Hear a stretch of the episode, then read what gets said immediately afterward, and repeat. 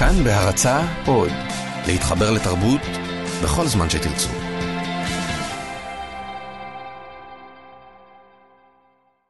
שלכת. עצים מרומים מרשתים מעלינו את השמיים. נוגעים זה בזה באין ספור אצבעות. פעם היינו כמותם. אני חושבת על כל הבגדים שלבשנו מאז, כל כך הרבה שכבות, כל הטרחה האיומה הזאת. דרושה לנו שלכת הגונה אחת.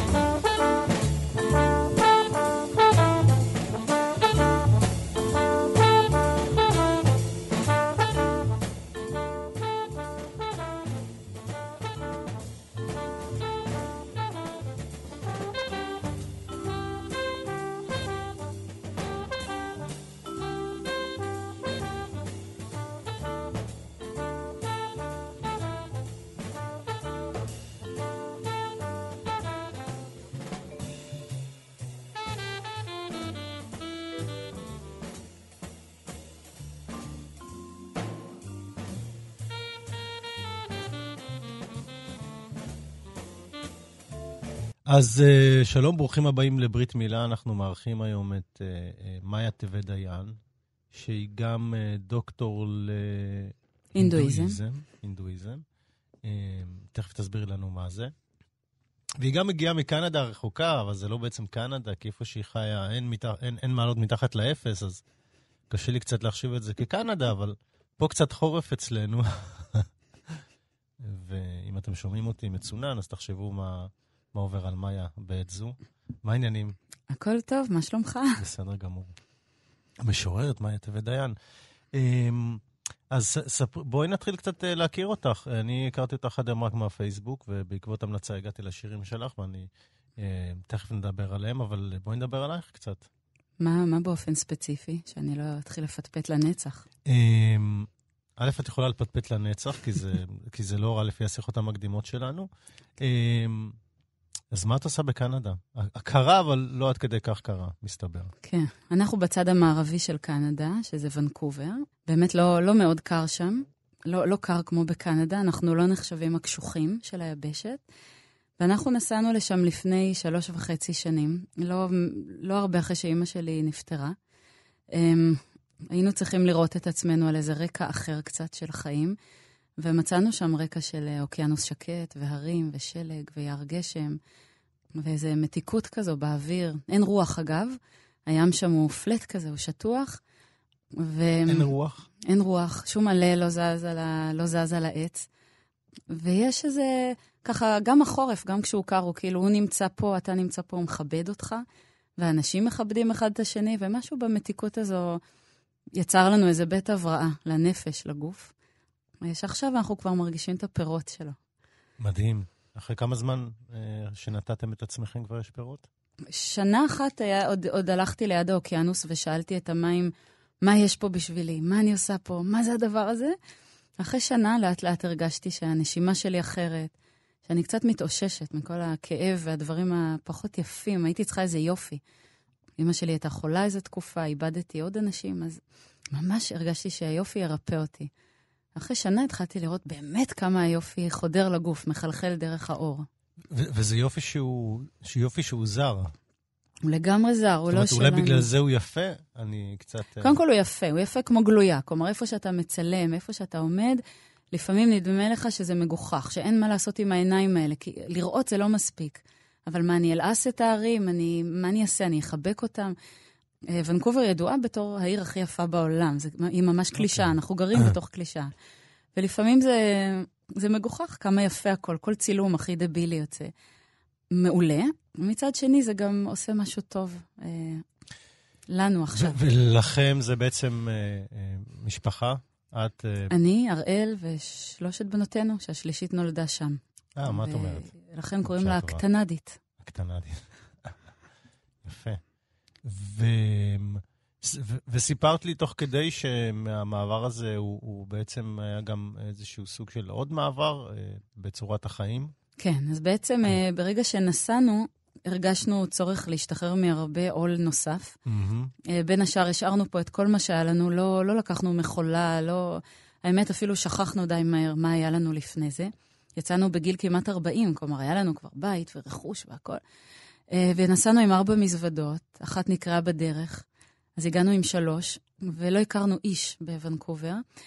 והתחלנו בעצם אה, לבנות את עצמנו, ויכולנו לבנות את עצמנו מההתחלה, בלי, קצת להיות זרים לעצמנו אפילו, בלי הציפיות שהיו לנו ובלי האכזבות שהיו לנו, מין דף חלק. והיינו שותפים לסוד הזה, כי אני יודעת מי הראל, והראל יודע מי אני, אבל אף אחד לא יודע מי אנחנו. ו... אומרים אין ברכה אלא בסמוי מן העין. נכון. וזה היה, זה די סמוי, כשאנחנו רק שנינו, רק היחידה הזו והילדות. והחלטנו לשחרר את עצמנו מעוד דברים.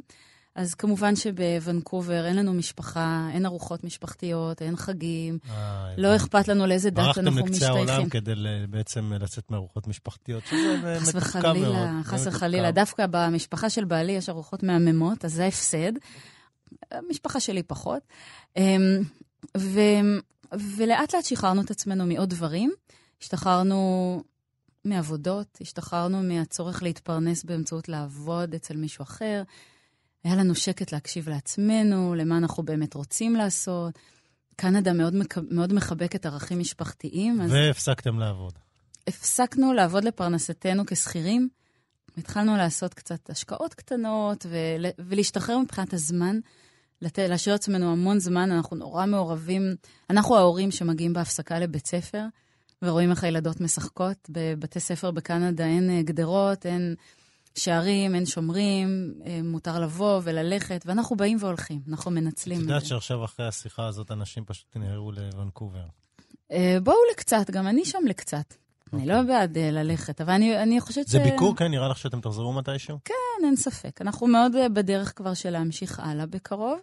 ואנחנו מאוד מתגעגעים להיות נתח זמן רציני בארץ כל שנה, אז מנסים לתפור עכשיו איך, איך יראו הצעדים הבאים.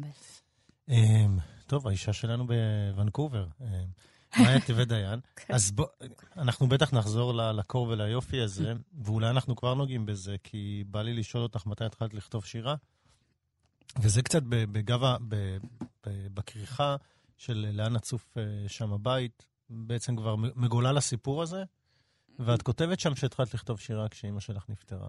כן, אימא שלי נפטרה בדיוק לפני חמש שנים, בינואר, והיא הייתה אמנם חולה, אבל היא נפטרה פתאום. חשבנו שהיא עוד תהיה חולה איזה זמן, ואולי תבריא גם, והיא נפטרה.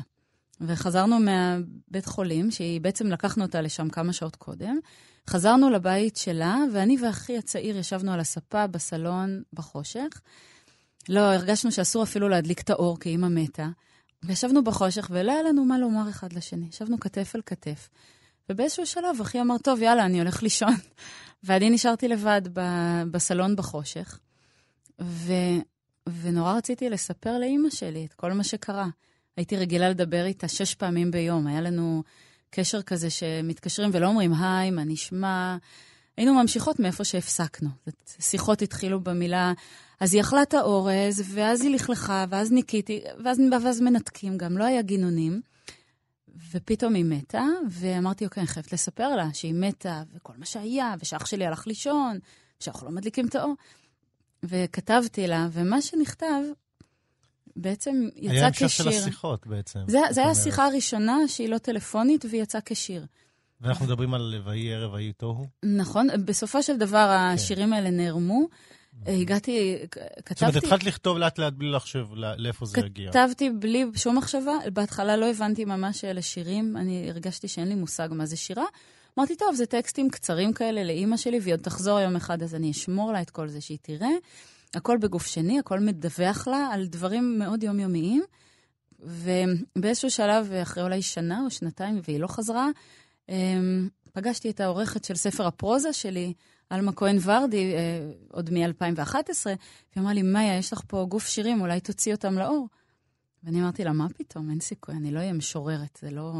שכחנו להגיד שיוצאת ספר פרוזה. כן, כן, אה, שהיה אח קטן. סליחה, אני לא מתייחס להיסטוריה אה, פרוזאית של משוררים שמגיעים לכאן, זה נראה לי לא רלוונטי, ואני... כן. זה שאני בכלל שוכח את זה, זה מבחינתי טובה גדולה, שאני עושה להם, כי אחרת הם לא היו נכנסים בעד הדלת הזאת. אה, אני, אני קצת צוחק וקצת רציני, אבל כן. בואי תספרי, מתי כתבת ספר פרוזה? זה לפני כן. כתבתי אותו ב-2011, שמו אלף שנים לחכות, הוא יצא בכנרת זמורה ביטן, והוא באמת מרגיש לי... חיים קודמים. כלומר, מרגע שהתחלתי לכתוב שירה, כאילו שכחתי איך כותבים פרוזה, הפסקתי להתעניין גם בקריאת פרוזה, אני חייבת להודות. גם אין לי זמן, יש לי שלוש ילדות, באמת. אנחנו ממש מגלים פה את נפשנו לחלוטין. אני לפעמים מתביישת לומר את זה, אבל שואלים אותי מה קראת לאחרונה, ואני אומרת לאחרונה, היה ב-2008, קראתי את. כלומר, אין לי, אין לי תשובה לתת על זה, ואין לי זמן. ואין לי משיכה אה, פנימית כמעט למסות ענקיות של טקסט. אה, אז זהו, אז, אז ככה זה נהיה. כלומר, גלשתי לשירה בדרך הזו. אה, ויהי ערב ויהי תוהו זה ספר שהוא כמעט כולו בגוף שני לאימא שלי. היה לי מבוכה גדולה כשהוצאתי אותו, כי אמרתי, מה אני משליכה על העולם את כל הכאב הזה, והשיחות הנורא פרטיות האלה, ולמי בכלל יהיה אכפת? ובסופו של דבר הוא... הייתה תהודה עצומה. אה, קודם כל, אמהות מתות כל הזמן, מסתבר. ואחותי צחקה שאני הולכת להיות אה, משוררת בתי הקברות. אני מקווה שזה לא יקרה. אה, וזו הייתה התחלה של משהו, של איזה דרך שפתאום עכשיו מתבהרת. עכשיו שיש עוד ספר והוא לא לאימא, אז uh, פתאום אני רואה את עצמי, פתאום הבנתי מי נולדה, מי אני שנולדתי מהמוות שלה. אולי נקרא איזה שיר? דפדפתי לי ומצאתי איזה שיר. אולי את השיר הראשון אבל, שפתח אוקיי. את הספר, אוקיי. שכתבתי לאימא שלי על הספה, זה נראה לי המשך... אה, והוא נשאר כמו שהוא האמת, ככה... אין לו כותרת. ויהי ערב, ויהי תוהו, ויהי פי תהום, והשקט עמד מלכת. ורופא צעיר אחד נכנס ויצא, ולא הצליח לדעת אם הלכת או אם עדיין הנך. כי בסופך לא היית עוד נשימה. רק משק כנפיים מרחף של פרפורי הלב. זוכרת? ממש כפי שהייתי פעם אני, בבטנך. לב ולב ולא נשימה. ראשיתי עובר של חיים, וסופך עובר של מוות. טוב, אז זה גם, אה, גם קצת סמלי יחסית לשיחה הזאת, אה, כי הרבה דברים, כי את באמת מתייחסת הרבה בשירה למעגל החיים הזה. Mm-hmm. ו- וכאן את גם מדברת על מעגל חיים שסיים את, את, סיים בעצם את הקריירה שלך כסופרת, ו... גם נכון, כן. התחיל את הקריירה שלך כ- כמשוררת. כן. אמ, ובעצם בספר הזה עדיין לא הרגשת כאילו בשלה להגיד על עצמך שאת משוררת. לא, ממש לא, נכון. ממש לא. גם לא, לא ידעתי מה זו שירה, כלומר, כתבתי והוצאתי אותו לאור, ואפילו עשיתי אז הדסטארט, ומלא אנשים קנו אותו, ועדיין התהלכתי באי נוחות מאוד גדולה. אמרתי, מה זה? מה זה הדבר הזה שאני נותנת לאנשים פה? ככה לא, לא היה בהיר לי בכלל. אה, חברנו המשותף, זה מעלה בזיכרון גיורא פישר, mm. התחיל לכתוב שירה כשבנו, נכון. אה, כשבנו נהרג כן. ומת ונפטר. ואני, ואני באמת שואל את עצמי, זה, זה, זה בא למלא משהו, או שזה פשוט משהו שבא ויוצא? כאילו, באופן שהוא חסר שליטה. בשירה לאימא שלי, זה היה במקום שיחות טלפון. הייתי, הייתי עם היד על הטלפון כל הזמן, ובמקום זה עברתי לפתקים של האייפון וכתבתי ספר שלם. באותו אייפון שהייתי מתקשרת אליה. לא היה לי... אין לי, עד היום אין לי הרגלי כתיבה, לא, הייתה, לא היה לי מחשב, פינת עבודה, רגע של השראה. רגעי השראה היה צריך להתקשר לאימא לספר לה. מותנה כזה. אם, אם זה ממלא משהו, היום, היום אני כותבת ממקום אחר, כי אחרי, אחרי שהוצאתי את ויהי ערב ויהי תוהו, ממש אמרתי לה באופן פנימי, שמי, אימא, אני לא, לא כותבת לך עכשיו יותר, לא מסה כזו. אני אכתוב לך ביום השנה או באיזה יום הולדת, אני אחכה לאירועים, ואני רוצה לראות מי אני, אם יש לי עוד משהו לומר לעולם, או ש...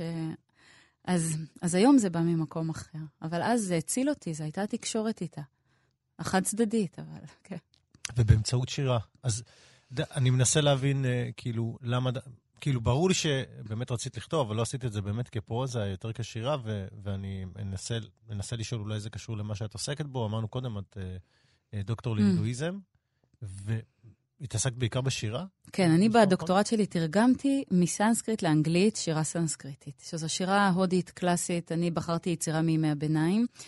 קשה לי להגיד שאני עושה את מה שתרגמתי, כלומר, סגנון הכתיבה שלהם, וה... כלומר, שירה בהודו זה לא השירה שאני עושה, אני, קשה לי מאוד למצוא קווים משותפים.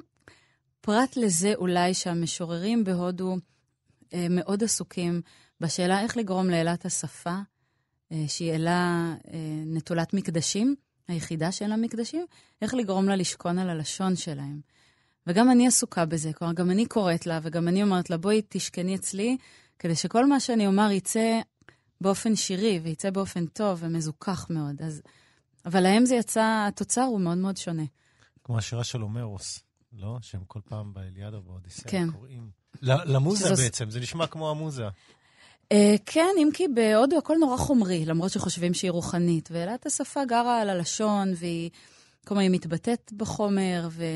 אז כשבאת לכתוב את ויהי ערב ויהי תוהו, אה, את כבר ספגת שירה מכל מיני מקורות? אה, התעסקת בתרגום של השירה? ספגתי שירה סנסקריטית, זה מאוד שונה. אבל לא משהו אחר? כמעט ולא. כמעט ולא. ומה שקרה אחרי שבעצם אה, ויהי ערב ויהי תוהו התפרסם, אמרתי לעצמי, רגע, מעולם לא התיישבתי לכתוב שירה. הרי כתבתי את זה כשיחות עם אימא שלי. ואם אני רוצה לכתוב שירה ולהיות בעלת מלאכה, אני צריכה לקרוא. ואז ניגשתי, הייתי בקנדה, וקניתי מיליוני ספרי שירה, וישבתי וקראתי המון. אחרי זה, בביקורים בארץ, גיליתי שבספרייה של אימא שלי, יש איזה 200 ספרי שירה, וישבתי וקראתי את כולם. ורק אחרי זה הרגשתי שאני יכולה באמת לכתוב גם משהו שהוא שירה, שאני יכולה לעמוד מאחוריו ולהגיד, כן, הבנתי, סוג של הבנתי מה אני עושה פה בכלל. קראת 200 ספרי שירה? עברתי על, התיידדתי עם, אבל אני חושבת שכן, אני חושבת שקראתי, בטח קראתי 200 ספרי שירה. לא מעט. אז מי, מי עשה עלייך רושם, אם מותר אה, לשאול? אמ, בספרות הקנדית אה, והאמריקאית התמכרתי לכמה משוררות, אה, שעכשיו תרגמתי הרבה מהשירה שלהם כדי להביא אותה לעברית. אז קרי פאונטיין היא מישהו שאני ממש מכורה לה, והיא משוררת צעירה יחסית. אמ, ג'ודי האריס, שהיא משוררת יהודייה חצי ממורמרת כזו, שכותבת נפלא על הילדות היהודית האמריקאית הענייה שהייתה לה. אמ, אה, ג'יין וורלי, יש כמה, יש כמה, הם בעיקר נשים. שזה, שזה זה מן הסתם גורם לי לתהות ולשאול, אוקיי, מה זה אומר באמת? אני זה, לא... זה, מרגישה שזה קול אחר? כי כשקראתי אה, את הספר לאן שנצוף שם הבית, אה, הרבה, הרבה התעסקות באימא, בבת. את מדברת על משפחה והכול, אבל באמת יש איזשהו... אה, משהו שקצת, אה, אולי קשה לי להסביר אותו במילים, אבל משהו שהוא מאוד נשי. מאוד. אמ, קודם כל, כשאני שולחת יד למדף, בטח בספרות באנגלית, פה נורא קל לי, כי פה אני גם קוראת אותך, למשל. אני, אני מכירה את השמות והם מרתקים אותי, ואז אני הולכת וקוראת את כולם. אבל איכשהו שם אני לא מכירה את השמות. אני לא חברה שלהם, לא בפייסבוק ולא בשום מקום. אני לא קוראת מגזינים יותר מדי שמספרים על. אני שולחת יד למדף ואני מתחילה לדפדף, ויוצא ששוב ושוב אני קונה ספרות נשית. אה, היא פותחת אותי, היא מדברת אליי. למה? אני לא יודעת מה... וכן, ויש לי שלוש בנות, אז כשאני באה לכתוב על ילדים, זה יוצא בנות. אה, אני מרגישה אחריות נורא גדולה בלחנך בנות. זה נראה לי שונה מלחנך בנים, ואני עסוקה בזה המון. מה אני אומרת להם על כל דבר? איך אני מציגה את זה? איך הם יסתכלו על היחסים שלי עם אבא שלהם, עם אימא שלי, עם... איך הן צריכות לדבר בעולם, איך הן צריכות להתלבש. אני נורא אובססיבית בזה. זה כנראה עולה וצף. קצת קשה לי להסביר במילים את התחושה שלי למקרא. קודם כל, אני מת על הספר הזה, אני חייב להגיד, באמת אני- אה, מאוד מאוד נהניתי לקרוא בו. תודה רבה וגדולה. ואני ניסיתי גם, אה, אה, קודם כל הוא גם כתוב, אנחנו מדברים שנייה על הספר השני שלך, הוא גם מחולק ב, לארבע עונות, שאני. לא לגמרי הבנתי עד כמה זה, עד כמה התנועה החיצונית והתנועה הפנימית משלימות Mm. אחת השנייה, אולי בקריאה השנייה אני אהיה יותר מלומד בקטע הזה, אבל זה בעיקר העביר הרבה פעמים תחושות של בעצם מעגל החיים, זה איזשהו כן. אה, משהו שהולך וחוזר. אה, אבל, אבל בעיקר גם הרגשתי הרבה רוגע שם. Mm. בשירה הזאת. והרבה פעמים ממקום של התבוננות, ו... ולא ממקום של אה, התרחשות דרמטית, רסרת אה, רסן או משהו כזה, לא, התבוננות מאוד שקולה, ו... כן, שזה גם מאוד קנדה. כלומר, כל הדברים האלה זה השפעה את קנדית. הספר הזה אבל- כתבת בעצם בקנדה? לגמרי, כן. אוקיי. יש לנו אנחנו גרים בבית אה, נורא ישן כזה. סך הכל ונקובר עיר יקרה, ואנחנו העניים שלה. אבל אז אנחנו גרים בבית ישן, אבל הוא ליד היער, ורואים את הפסגות של ההרים, ונורא קרוב אלינו האוקיינוס, ויש יש שקט ורוגע. אין ויש... שם את הרעש של ישראל בספר הזה, זה בטוח. לא, וגם יש אוקיי. ארבע עונות. ארבע עונות אמיתיות, שקולות כאלה, שכל עונה צובעת בצבע אחר את העיר. ופעם ראשונה שמתי לב שיש עונות. עונה היא לא רק uh, מבצעים בחלון ראווה, אלא משהו קורה בטבע. Uh, וזה מאוד השפיע עליי. בכל שיר שלי, um, הוא מתרחש באיזה עונה. היה נורא קל. ברגע שהבנתי את זה, ובאתי לחלק לשערים האלה, אמרתי, אוי, איזה קל זה, ממש למיין, קודם כל למיין חיצונית, מבחינת העונות שזה נכתב. הן נורא נוכחות, אז uh, כמעט בכל שיר. אני, דרך אגב, אוהב מאוד שיש תמות בספרי שירה. כן. זאת אומרת, שיש איזושהי חלוקה פנימית מאוד מעניינת, ליצור איזשהו... ליצור איזה סימפוניה משירים שהם כל אחד יכול לעמוד בפני עצמו. כן, גם אני, וזו הייתה ממש התעקשות שלי בעריכה, לא להשאיר את זה בלי חלוקה, ולספר איזה סיפור בשירים. לעשות אסופה זה קצת אה, מבולגן לי. אה, כן, וגם יש את האתגר הזה, שוב, לקחת משהו שהוא... ולעשות ממנו גם איזושהי אמירה אחת uh, קצת יותר גדולה. כן. אז כל השירים האלה מקנדה, אמרת שיש שם עונות אמיתיות? שאני, מה, אין, מה אין לנו פה שיש? חורף, זהו, קיץ, מישהו שאל אותי לא מזמן. קודם כל, חורף אין לנו. הרי בשבילי מה שקורה חורף. פה זה קיץ נחמד. זה חורף. כן. החורף הוא לבן. גם אם הוא מושלג רק בערים, אז השמיים לבנים והעצים עירומים. הסתיו הוא אדום. כל העצים נהיים אדומים וצהובים וקטועים, הכל עולה באש. הקיץ כאילו שורף את עצמו ונעלם בסתיו.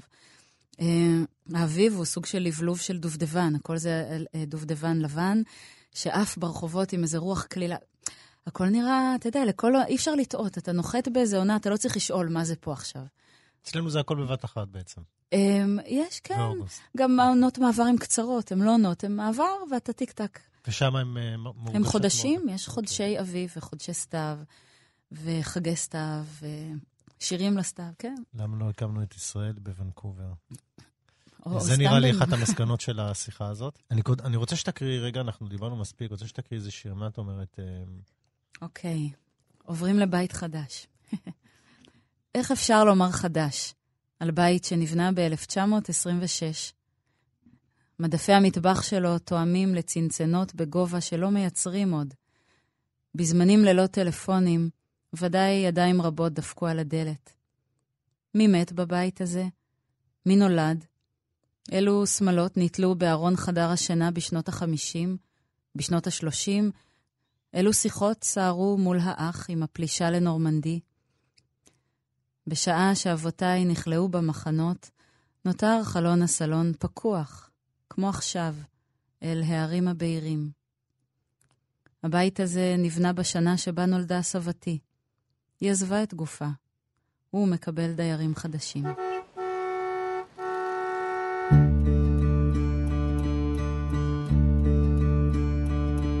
מסע כזה של שנים הוא מתחיל ביום שבו אבי חיבק אותי, והיה שם אור, והרגשתי טוב. מי לא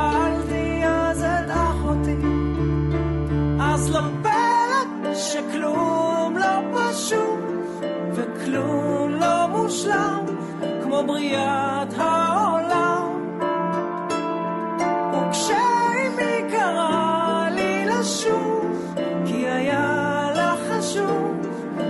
שמעתי אותה. ושוב חזר,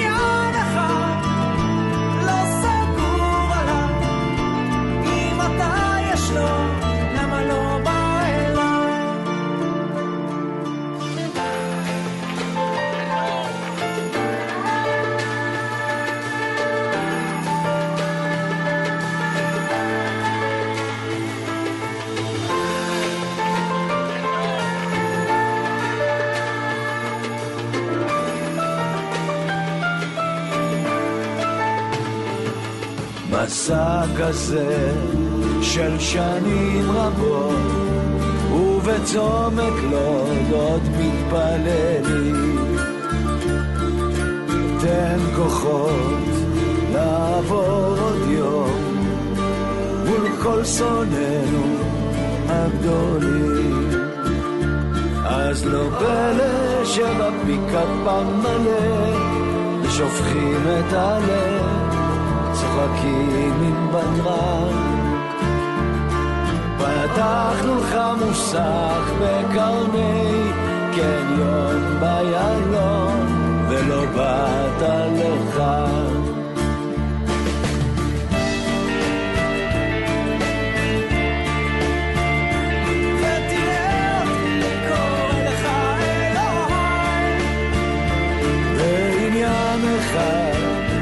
לא סגור עליו, אם אתה ישנו, למה לא בא אליי? ושוב כבר סתם תחנה בזמן, ותראה אותי קורא לך אלוהי. ועניין אחד לא סגור עליו, אם אתה ישנו, למה לא בא אליי? אה, נהדר. וגם, אה, אה, את עוסקת פה גם בספר הרבה פעמים בבית. כן, שזה כ- כי נראה כמעט קלישאה אחרי ההתחלה שלנו, אבל כן. אה, את גם חוזרת אחורה ל- לימים שבהם עברתם דירה, למקומות שאת יצאת מהבית בגיל מאוד מאוד צעיר. נכון. אה, בגיל 19? כן? בגיל 19 עזבת את הבית? מתוך איזו בריחה מסוימת? בד...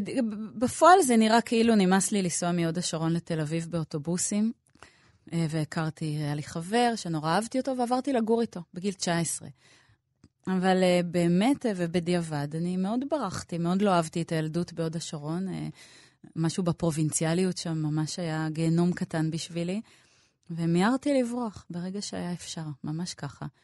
שהיום אין לי, היום אני מאוד נהנית מהוד השרון, אבל כילדה זה היה מאוד... והתיאורים שלך עליו, יש איזה תיאור שאת מגיעה, ואת כי, מגיעה למשפחה בעיקר עם אימא, כאילו כבר רוצה לברוח. כן, הייתי באה כאורחת בימי שישי. ונורא פחדתי, פחדתי שהעיר הזאת תבלע אותי עוד פעם, שאני לא אברח בזמן. זה בשיר אה, בואי, זה אחד השירים הראשונים. ו- ולאימא שלי היה מאוד קשה עם זה, כי היא ראתה את זה כאילו אני בורחת ממנה, ולא משנה כמה אמרתי לה, אני לא בורחת ממך, אני, אני בתל אביב, במונחים קנדיים זה ממש אותה שכונה הרי. והיה לה מאוד קשה שקמתי ובבת אחת חתכתי ועזבתי את הבית. אז, אה, אז כן, אז יש שיר אחד שעוסק בזה. כן, אני מחפש את השיר הזה עם השמלה, היא השאירה לך שמלה. קוראים לו בוי והוא...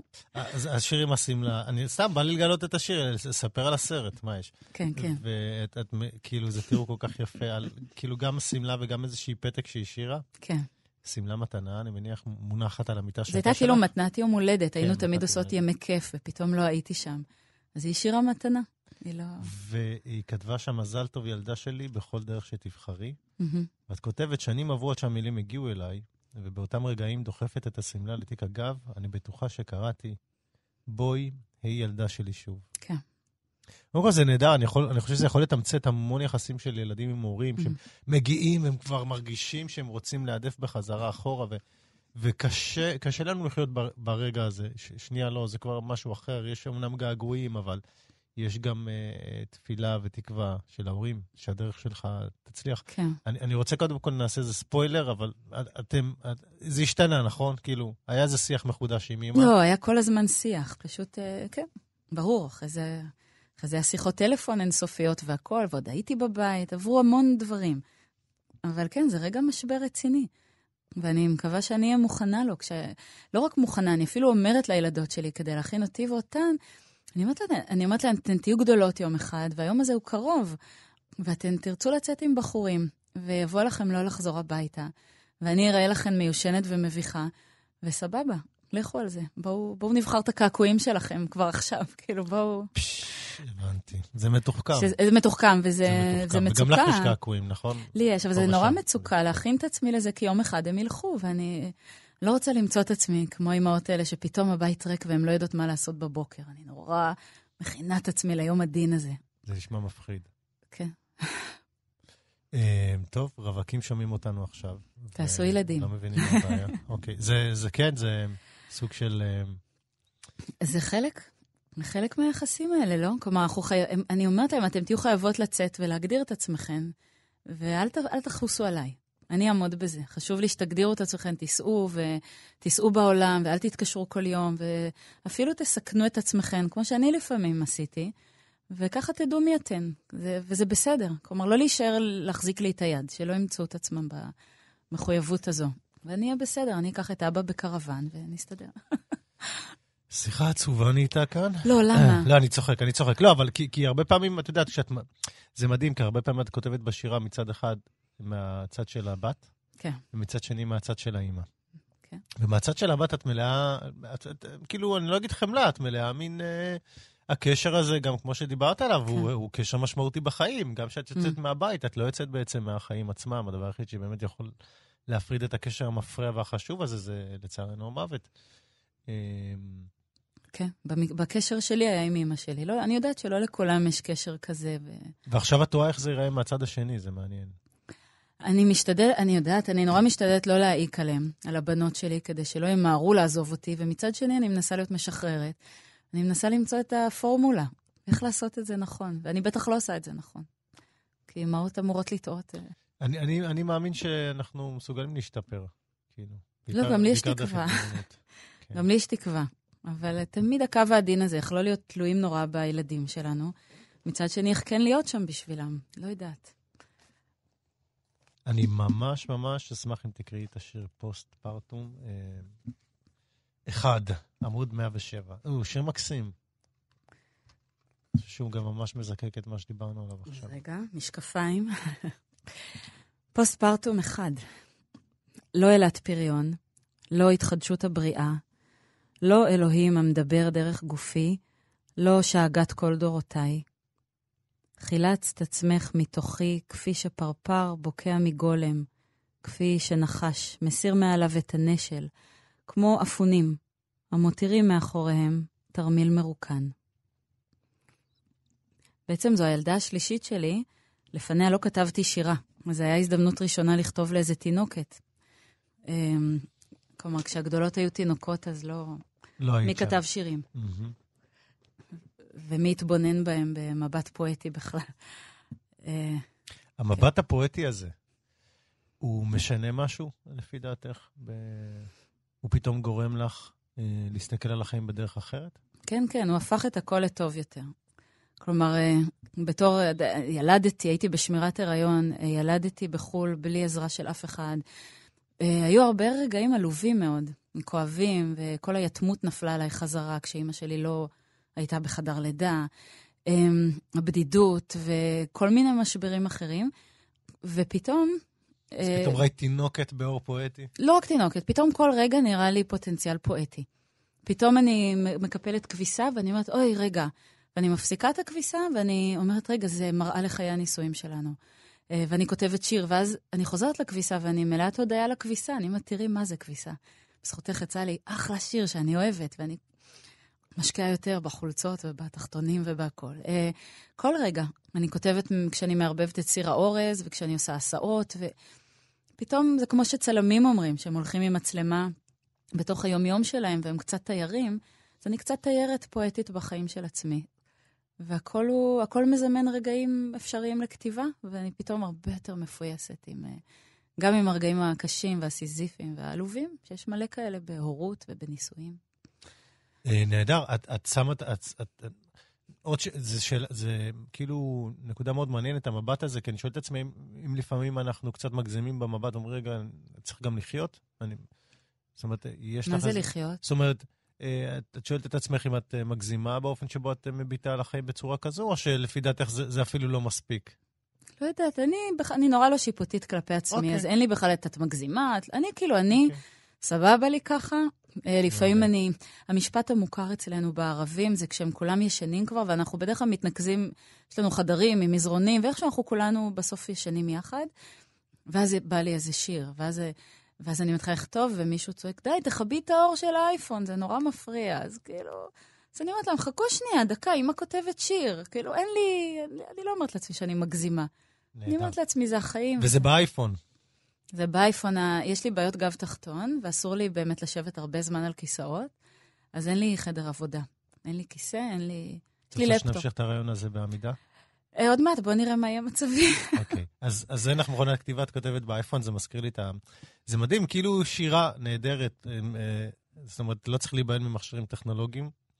הם לשירותנו, לא? כן, Mm. ובכל זאת, הרבה פעמים זה כאילו, זה, זה כבר נהיה חלק, מה, חלק מהחיים שלנו, כבר חלק מהטבע, זה לא משהו שהוא... כן. אתה יכול לכתוב בכתב יד, למשל? אתה עוד לא, יש... לא, לא. איך אתה כותב? ב...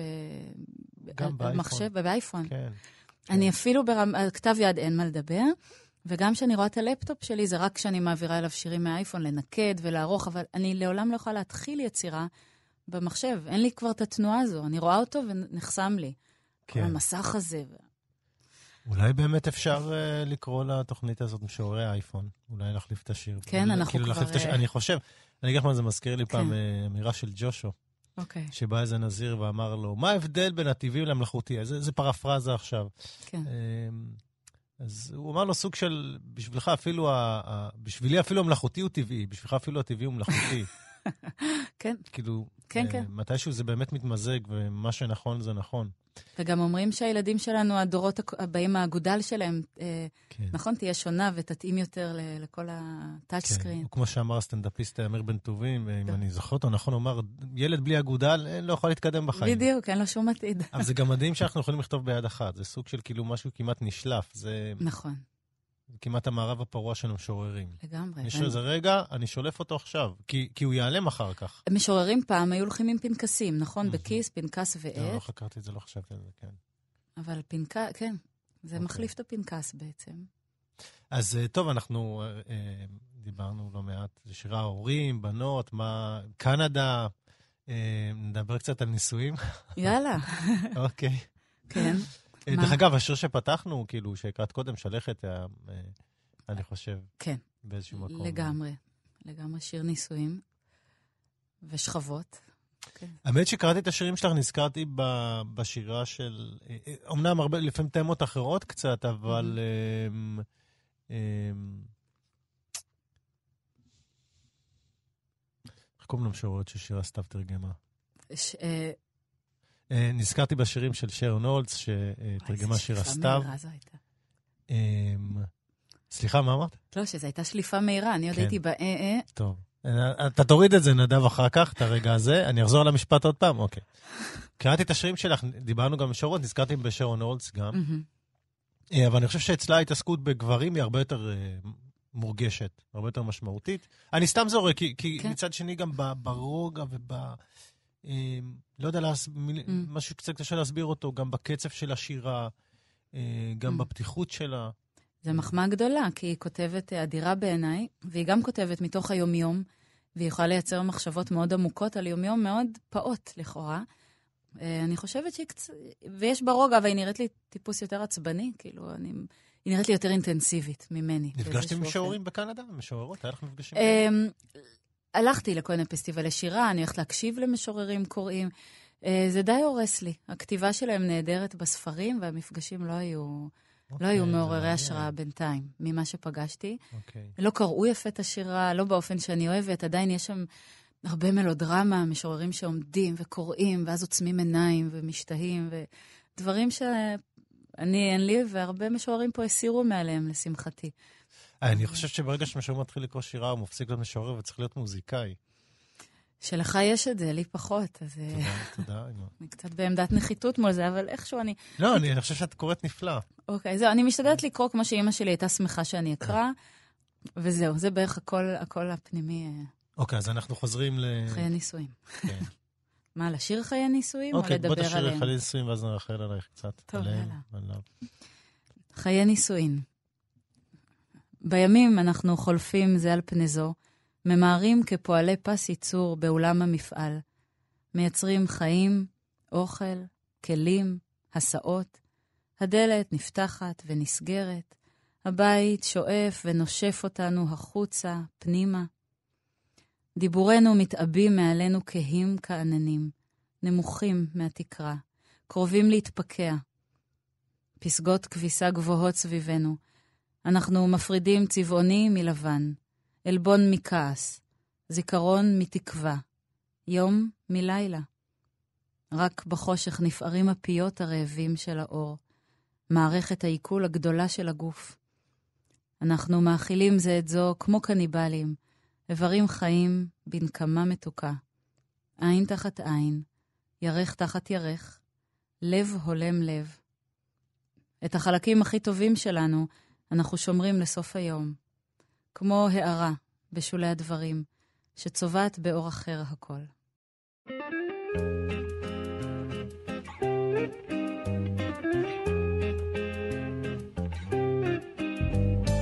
היא כותבת לי שורות קצרות. אני, אני עונה במגילות. המחוות שלה מאופקות, ושלי עולות על גדותיהן. היא מזמינה אותי לארוחת בוקר. אני מזמין אותה. חנוכת בית, היא אף פעם לא תהיה שלי. אולי תהיה קצת לידי, וגם זה לא בטוח. כמה מתוק ומריר הכאב, רק בגללו אני מוכן להתאהב.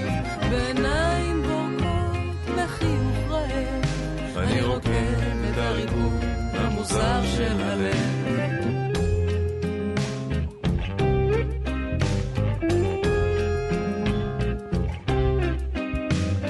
כל היום אני הולך ונזכר, ברחובות של פריז, איך היה לנו קר. התחבקנו דקות ארוכות מתוקות, התעוררתי ושוב זה נגמר, אבל היום, היום אני יוצא, היום אני עושה מעשה. מישהו זרק לי גלגל הצלה, ואמר, אהבה זה דבר מדבק. כמה מתוק ומריר הכאב, רק בגללו אני מוכן להתאהב, עיניים בורקות, בחיוך רעב, אני רוקד את הריקוד המוזר של הלב. כמה מתוק ומריר הכאב, רק בגללו אני מוכן להתאהב, בעיניים בורקות, בחיוך רעב, אני רוקד את הריקוד המוזר של הלב.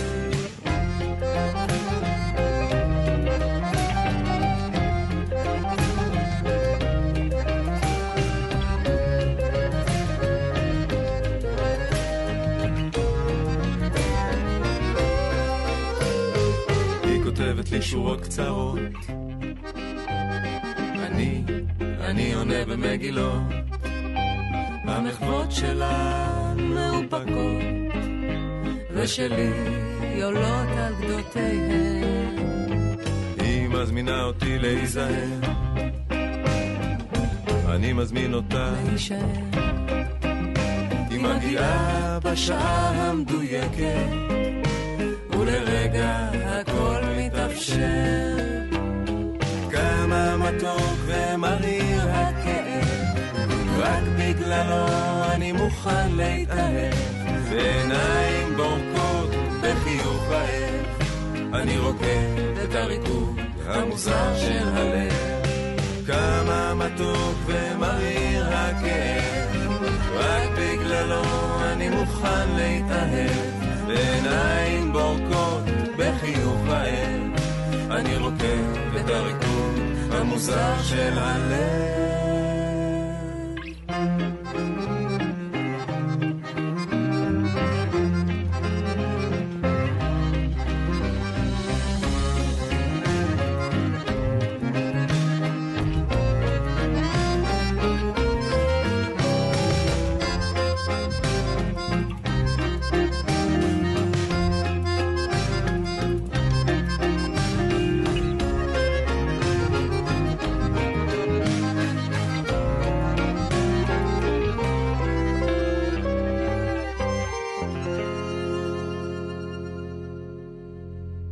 שחזרתם, אנחנו עם אה, דוקטור אה, מאיה טבת דיין, דוקטור להינדואיזם.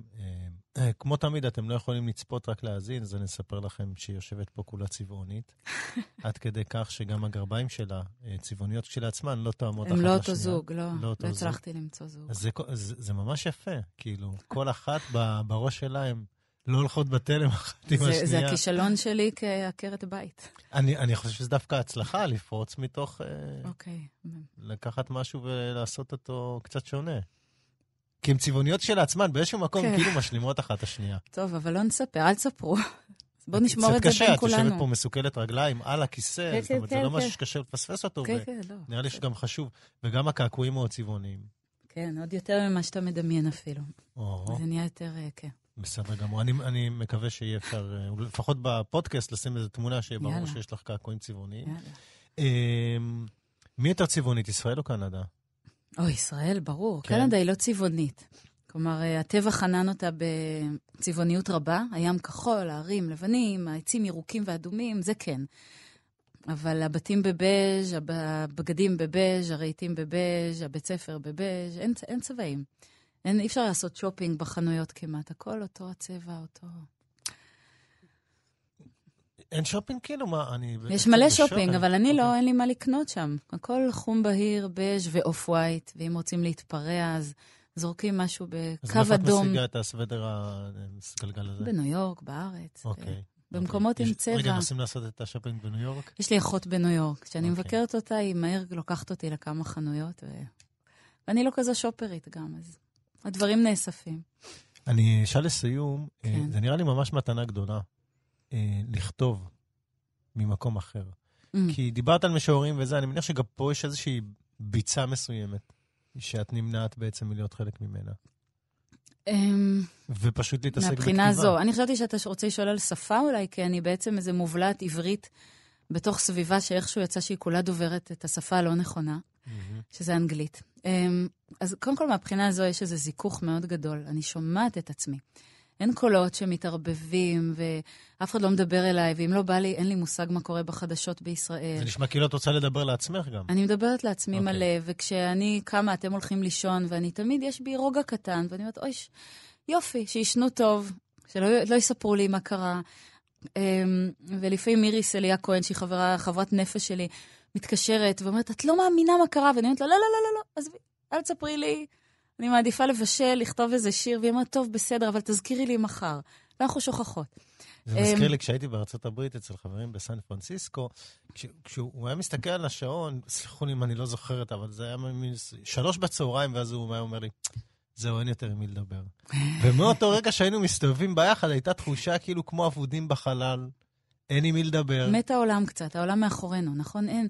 אז זה דבר אחד, ובאמת אני לא, לא משכשכת בשום ביצה. אני לא מאוד מכירה את הקבוצות ואת הרכילויות וזה. קודם אבל... כל, אם את חברה של אריס, כבר יש פה קבוצה. כן? כפרה וקבוצה לא... קבוצה לא מבוטלת. לא, לא, איריס היא הקבוצה שלי שלי בהרבה מובנים, ו... והיא השראה גדולה שלי גם בשירה שלה. ואני כן הכרתי מאז הרבה משוררים והרבה כותבים, וככה הכרתי אנשים נפלאים באמת, וחיי די השתנו בזכות השירה וההיכרויות. עכשיו, אני לא יודעת לאן הם משתייכים כל אחד, אבל אני אוהבת אותם אהבת נפש ממש, אז uh, מאוד כיף לי מהבחינה הזו. יכול להיות שיש דברים שהם פחות כיפים, וברגע שאני אחזור אני אגלה אותם, אבל במקום שלי עכשיו, uh, אני נוגעת באנשים מהרבה עולמות, ואני משוגעת עליהם, זה האמת. מעולה, אני אתן לך לגלות את זה לבד. כשתחזרו, אנחנו כמובן נקבל אתכם בידיים בזרועות פתוחות, אנחנו נחכה גם בזה, בשדה התעופה אם צריך. את תקריאי לנו שיר לסיום, בינתיים אני אגיד תודה לעורך שלנו, נדב אלפרין, האברך הצעיר. מאיה, טבת דיין, מאוד נהניתי, אני מקווה שגם גם אני, כיף גדול. ויופי שאת בארץ, קצת צבע נכנס לחיינו. חירות. הנה אני, אישה שברחה מביתה, סתורת שיער, מורחת ליפסטיק שמצאתי באוטו, הסוודר מאתמול. מאחוריי נשארו בכי תינוקות, סיר אורז חצי מבושל, רשימות שלא התממשו לעולם, כפפות ונעליים פזורות בכניסה, מפולת ללא כוח חילוץ. מישהו ימעד עליהן, ואני לא אהיה שם לאסוף את השברים. מתוקף הקרמה הטובה שצברתי בגלגולי חיים קודמים, ומתוקף הפמיניזם ששווק חיים וחצי תאוותו בידו, הנה אני, בעלת הזכות להצביע, לבחור, להיבחר, לאהוב, להרוויח, לעבוד, חוגגת שעתיים לעצמאותי בבית הקפה הקרוב ביותר הביתה. אני והאיסור הגורף על גלוטן, על חלב, כאבי הבטן שלי, כל מה שירד וכל מה שנשאר מהלידה האחרונה, הגב התפוס והשכחה המתוקה, מהי תחושת ערנות אמיתית. זוקפת סנטר למרות הכל, לשעתיים של עבודה בבית הקפה הזה. אוויר החופש בריח פאי, הקפה רק על חלב, והכיסאות מושלמים לנשים טרום לידות, לאנשים נטולי רחם, ולכל מי שברשותו רצפת אגן מתפקדת. כל נשות השושלת שמעליי מנוחתן עדן, חוטי רקמה בידיהן, מיטב הספרות העולמית, ופירות יבשים מעשה בית, מוחאות לי כפיים שקופות, מריעות למחשב הנייד שלי שנפתח בסערה. סבתי סרבנית המקווה, אם סבתי שקראה ספרים במחתרת, אם אמה וארבעת הסוסים הרוסיים שלה לקחו עמן אל עולם שכולו טוב את עמוד השדרה שלהן. אני אומרת להן, אני סך כל המעשים שלא הספקתי. הדדליין סוגר עליי, הגרביים מפוזרים, ועדיין לא בישלתי, לא הגשתי, לא שטפתי, לא שלחתי. הן מריעות לי הפתיות. חוסר פנאי נראה להן סימן להצלחה.